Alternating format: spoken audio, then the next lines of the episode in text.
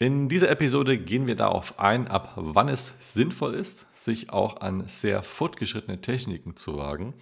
Also was meinen wir mit fortgeschrittenen Techniken? Das sind zum Beispiel Techniken wie Sweep Picking, Tapping, String Skipping und so weiter und so fort.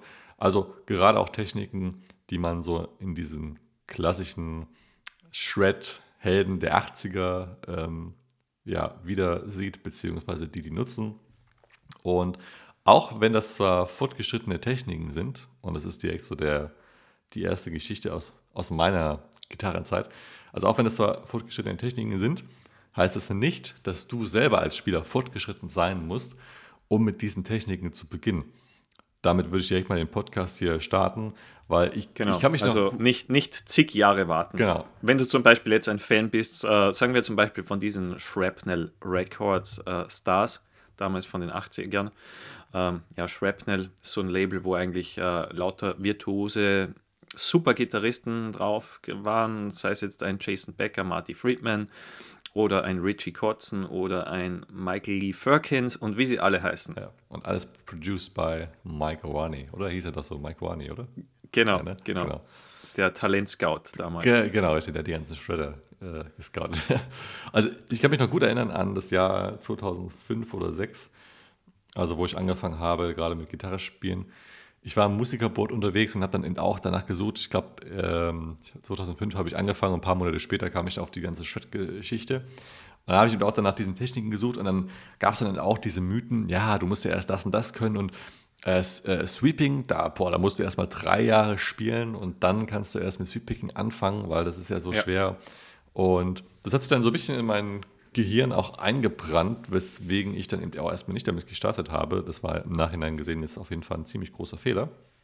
Weil es ist so, dass wenn du mal drei Monate wirklich gut und effektiv, effizient auch übst, wo du zum Beispiel so Grundlagen, was Rhythmik angeht, ähm, dir drauf schaffst, wo du vielleicht schon ein paar Akkorde spielen kannst, wo du auch schon das Grundprinzip von, von Wechselschlag verstehst und das auch umsetzen kannst, dann bist du unserer Meinung nach und unserer Erfahrung nach ready, um dich zum Beispiel auch fortgeschritteneren Techniken zu widmen, wie eben zum Beispiel Sweeppicking oder Tapping, Legato, ja sowieso, oder String Skipping oder auch ähm, Phrasierungstechniken wie Pinch Harmonics, Bending und so weiter und so fort. Ich glaube, woher dieser falsche Ansatz oder diese, diese Angst teilweise davor kommt, ist, dass viele wahrscheinlich glauben, dass weil eben diese ganze, diese, diesen ganzen, die ganzen Shredder wie Paul Gilbert oder irgendwie Malmsteen, wie sie alle heißen, diese Techniken in einem exorbitanten Tempo teilweise spielen und wirklich sehr virtuos sind, muss ich das quasi als Einsteiger oder kann ich als Einsteiger das gar nicht spielen, weil ich kann ja gar nicht so schnell spielen. Aber wir wollen Ja. hier nochmal ganz klar unterscheiden, es geht bei dieser Episode auch nicht darum, wie du schneller spielst, sondern eben ab wann du diese fortgeschrittenen Techniken üben kannst, auch üben solltest, wenn du an Shred interessiert bist. Und nur weil du jetzt zum Beispiel Sweep-Picking übst und dich da heranwagst, heißt es noch lange nicht, dass du auch gleichzeitig mega schnell spielen können musst. Denn alle Techniken wirst du erstmal starten, langsam zu üben, teilweise auch ohne Metronom. Und das hat jetzt erstmal noch gar nichts mit der Geschwindigkeit zu tun. Denn natürlich, die Geschwindigkeit kommt mit der Zeit, kommt mit der Übung. Das kannst du jetzt nicht mal in, in drei Monaten als Einsteiger äh, jetzt irgendwie auf, auf 200 Beats per Minute äh, Sechzehntel äh, Sweep-Picking-Patterns spielen. Das sollte natürlich klar sein. Aber die Technik, da kannst oder solltest du, wenn es dein Ziel ist, dich auf jeden Fall schon heranwagen, wenn du, wie gesagt, mal so Pi mal Daumen, so nach drei Monaten, äh, wenn du da gut geübt hast.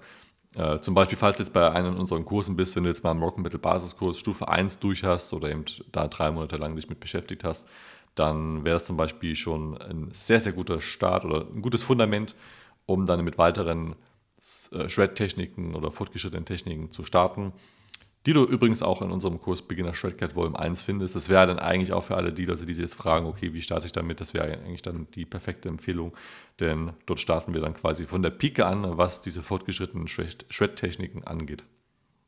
Genau. Ähm, ja, ich denke, dass es ein großes Problem löst, und zwar ähm, diese Fingerfertigkeit zu trainieren. Weil gerade wenn du viele Läufe spielst, sei es zum Beispiel Picking-Läufe oder Economy-Picking-Läufe, ähm, dass du die Fingerfertigkeit klasse aufbaust. Das gleiche gilt natürlich auch für Legato. Also ich merke selber, ähm, dass ich viel lockerer werde immer beim Spielen, wenn ich viel Legato in mein Spiel integriere oder zum Beispiel auch Tapping. Ähm, das heißt, du baust deine Fingerfertigkeit auf, deine Stretch-Fähigkeit, wie weit die Bünde auseinander liegen können, dass du die noch greifen kannst. Und des Weiteren finde ich auch, dass man Theorie besser verarbeiten kann. Also zum Beispiel, sagen wir mal, äh, du, du tappst, so, tappen, tappen, sorry, äh, falsch ausgesprochen. äh, so eine klassische Van Halen-Triole, was man so kennt. Mhm.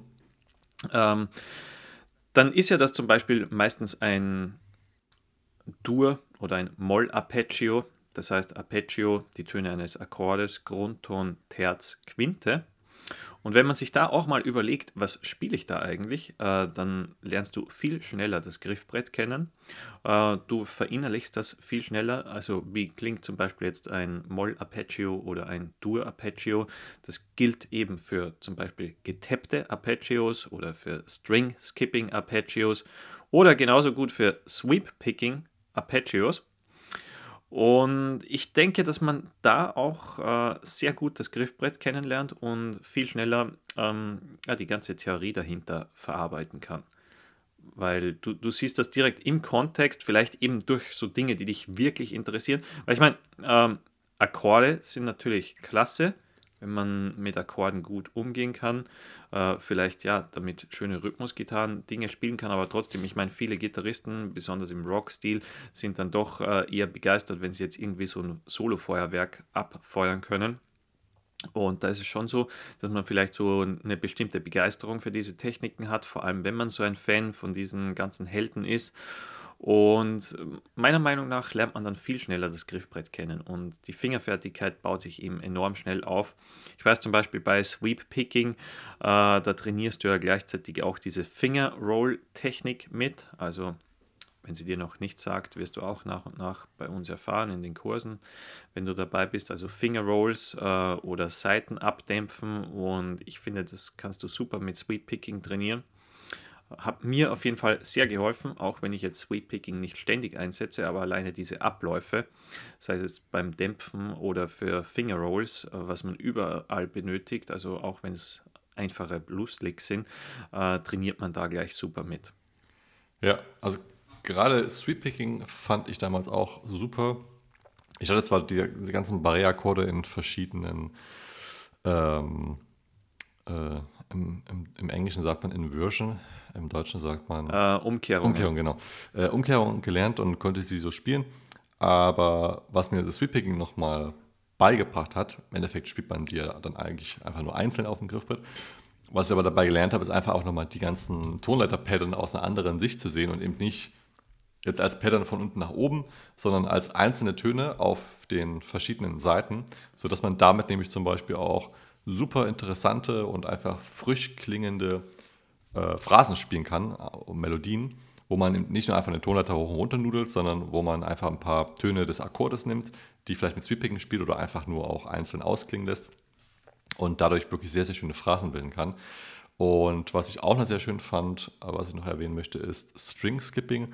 Das hat mir auch sehr dabei geholfen, mehr Orientierung, also gerade auch die, die Geschwindigkeit, wie schnell man sich quasi auf dem Griffbrett orientieren kann, beziehungsweise wie schnell man Töne auf dem Griffbrett findet, die zu einer Tonleiter gehören oder die zum Pattern gehören, äh, dass man das dort sehr gut trainieren kann, weil man ja immer vorausschauend eine oder mehrere Seiten überspringt und dadurch eben nicht diesen Fluss hat, dass man von Ton 1 der Tonleiter beginnt und dann ne, die weiteren Töne hochspielt, sondern man überspringt ja immer mehrere Seiten und das trainiert die Orientierung auf dem Griffbrett und die Sicherheit, dass man sich die einzelnen Pattern auch einprägt sodass man die dann wesentlich einfacher und schneller findet und so dann auch beim Improvisieren es wesentlich einfacher hat, verschiedene Melodien zu spielen, die eben auch sehr interessant klingen, äh, indem man zum Beispiel auch einfach mal ein paar Pattern ähm, überspringt, beziehungsweise ein paar Seiten überspringt, also das String Skipping auch so nutzt, dass man zum Beispiel, man startet mit der Melodie auf der A-Seite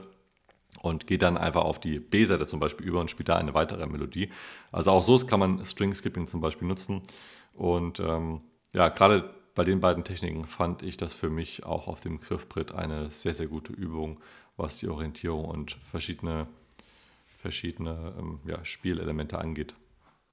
Ja, ich weiß auch noch äh, bei mir, so mit den ersten Bandversuchen, natürlich will man dann irgendwann irgendwas vorzeigen können. Und ich meine, gerade wenn du im Rock-Stil auch spielen möchtest, ähm, liegt es nahe, dass man irgendwas mal schnell spielen möchte. Und gerade am Anfang ist es schwierig, dass man jetzt extrem schnell pickt oder so. Dann funktioniert es mit Legato-Läufen schon einfacher. Aber bei mir war so, so quasi beim Speed dieser Game Changer die Tapping-Technik, weil mit Tapping ist es relativ einfach möglich, dass man sehr schnell spielt. Weil du direkt zum Beispiel jetzt den Mittelfinger der Greifhand auch noch nutzen kannst und eben einen Legato-Lauf mit der, ähm, sorry, nicht mit der Greifhand, Mittelfinger zum Beispiel der Schlaghand und mit der Greifhand einen typischen Legato-Lauf, äh, sodass du eigentlich äh, ja, diese Picking Motion gleich mit, mit der Schlaghand übernimmst am Griffbrett und dadurch bist du eben viel schneller unterwegs. Also zum Beispiel so Triolen oder zum Beispiel Sextolen äh, funktionieren dann wirklich sehr, sehr schnell. Und die unwissenden Zuschauer sind natürlich begeistert. Boah, Wahnsinn, er spielt jetzt mit zwei Händen auf dem Griff. Ja, genau. Also genau. ist auch noch ein cooler Show-Effekt dabei. Ja. Ja, es ist eigentlich, ähm, das, das, feiern die Leute eigentlich immer sehr, oder auch wenn man so zum Beispiel bei Paul Gilbert im Publikum schaut, wenn er auf einmal so ein Tapping-Lick bringt, ja, genau, wo jeder dann äh, begeistert ist, ja. Aber eigentlich ist es relativ einfach, also wenn du zum Beispiel mit diesen klassischen Triolen startest. Genau. Auf einer Seite. Also wichtig vielleicht für dich mal so als, als Handlungsaufforderung oder auch als Tipp ist, dass du dir einfach im Klaren darüber wirst, dass du mit diesen Techniken starten kannst, nach zum Beispiel drei Monaten. Und dass du allerdings auch wirklich langsam starten solltest. Das heißt, setz dir nicht das Ziel, dass jetzt irgendwelche super schnellen Läufe aller irgendwie Malmsteen spielen wirst in wenigen Wochen oder Monaten, sondern es geht wirklich darum, diese Grundtechnik zu lernen. Und das kann auch sehr gerne oder wird auch in dem Fall so sein, dass du das auf einem langsameren Tempo spielen kannst. Es macht auch mehr Sinn, das dann auf einem langsamen Tempo und sauber zu spielen, als äh, ja, wenn du das schnell spielst, aber es klingt dann sehr unsauber. Das möchte man natürlich nicht und das wird ja auch deine Technik dann nicht gut tun. Das heißt, starte mit diesen Techniken zum Beispiel noch heute, wenn du schon eben in diese Kategorie reinfällst, dass du vielleicht Einsteiger bist, aber schon ein paar Monate spielst. Und wenn du schon mehrere Jahre spielst und du kannst zum Beispiel auch ein paar Songs spielen, Power Chord Riffs und sowas, dann wird es auf jeden Fall mal allerhöchste Eisenbahn, dass du damit startest, wenn das denn dein Ziel ist, dass du gerne auch diese Shred-Techniken beherrschen können möchtest. Es gibt dann eigentlich kein, kein richtig und falsch, was die einzelne Technik angeht, also mit der du startest. Du kannst das etwas davon abhängig machen, je nachdem, wie viel Zeit du hast. Ich würde zum Beispiel, wenn, wenn ich jetzt eine halbe Stunde Zeit hätte, würde ich, also pro Tag, würde ich jetzt äh, in, in einem Wochenzyklus zum Beispiel nicht viel mehr als drei verschiedene Techniken üben, denn neben dem Techniküben gibt es natürlich auch noch andere Dinge, die du nicht vernachlässigen solltest beim Gitarrespielen, äh, wie zum Beispiel Rhythmik oder Akkorde oder Improvisieren und so weiter und so fort. Aber drei Techniken so für den Anfang, das, das wäre eigentlich mal eine eine gute, sag mal, Daumenregel. Und wenn du wissen möchtest, wie du die einzelnen Techniken am besten übst, welche Übungen es auch gibt, um die Techniken wirklich schnell und auch einfach beherrschen zu können, dann sieh dir unseren Kurs an, Beginner Shred Guide Volume 1. Dort bekommst du das alles von uns Step by Step per Videolektion gezeigt und eben auch die ganzen Übungen, sodass du dir nicht erst selber irgendwo im Internet irgendwas zusammensuchen musst, sondern dort hast du alles in einem Kurs dabei. Findest du auf unserer Website gitarmasterplan.de. Dann haben wir uns gefreut, dass du wieder mit dabei gewesen bist. Wenn dir der Podcast geholfen hat, dann gib ihm auch gerne eine 5-Sterne-Bewertung oder empfehle uns hier entsprechend weiter, wenn du vielleicht Freunde hast, die auch gerade beim Gitarrespielen sind und du denkst, das ist für sie auch hilfreich. Und dann freuen wir uns schon auf dich beim nächsten Podcast und verbleiben bis dahin mit vielen Grüßen, viel Spaß und Rock on. Rock on.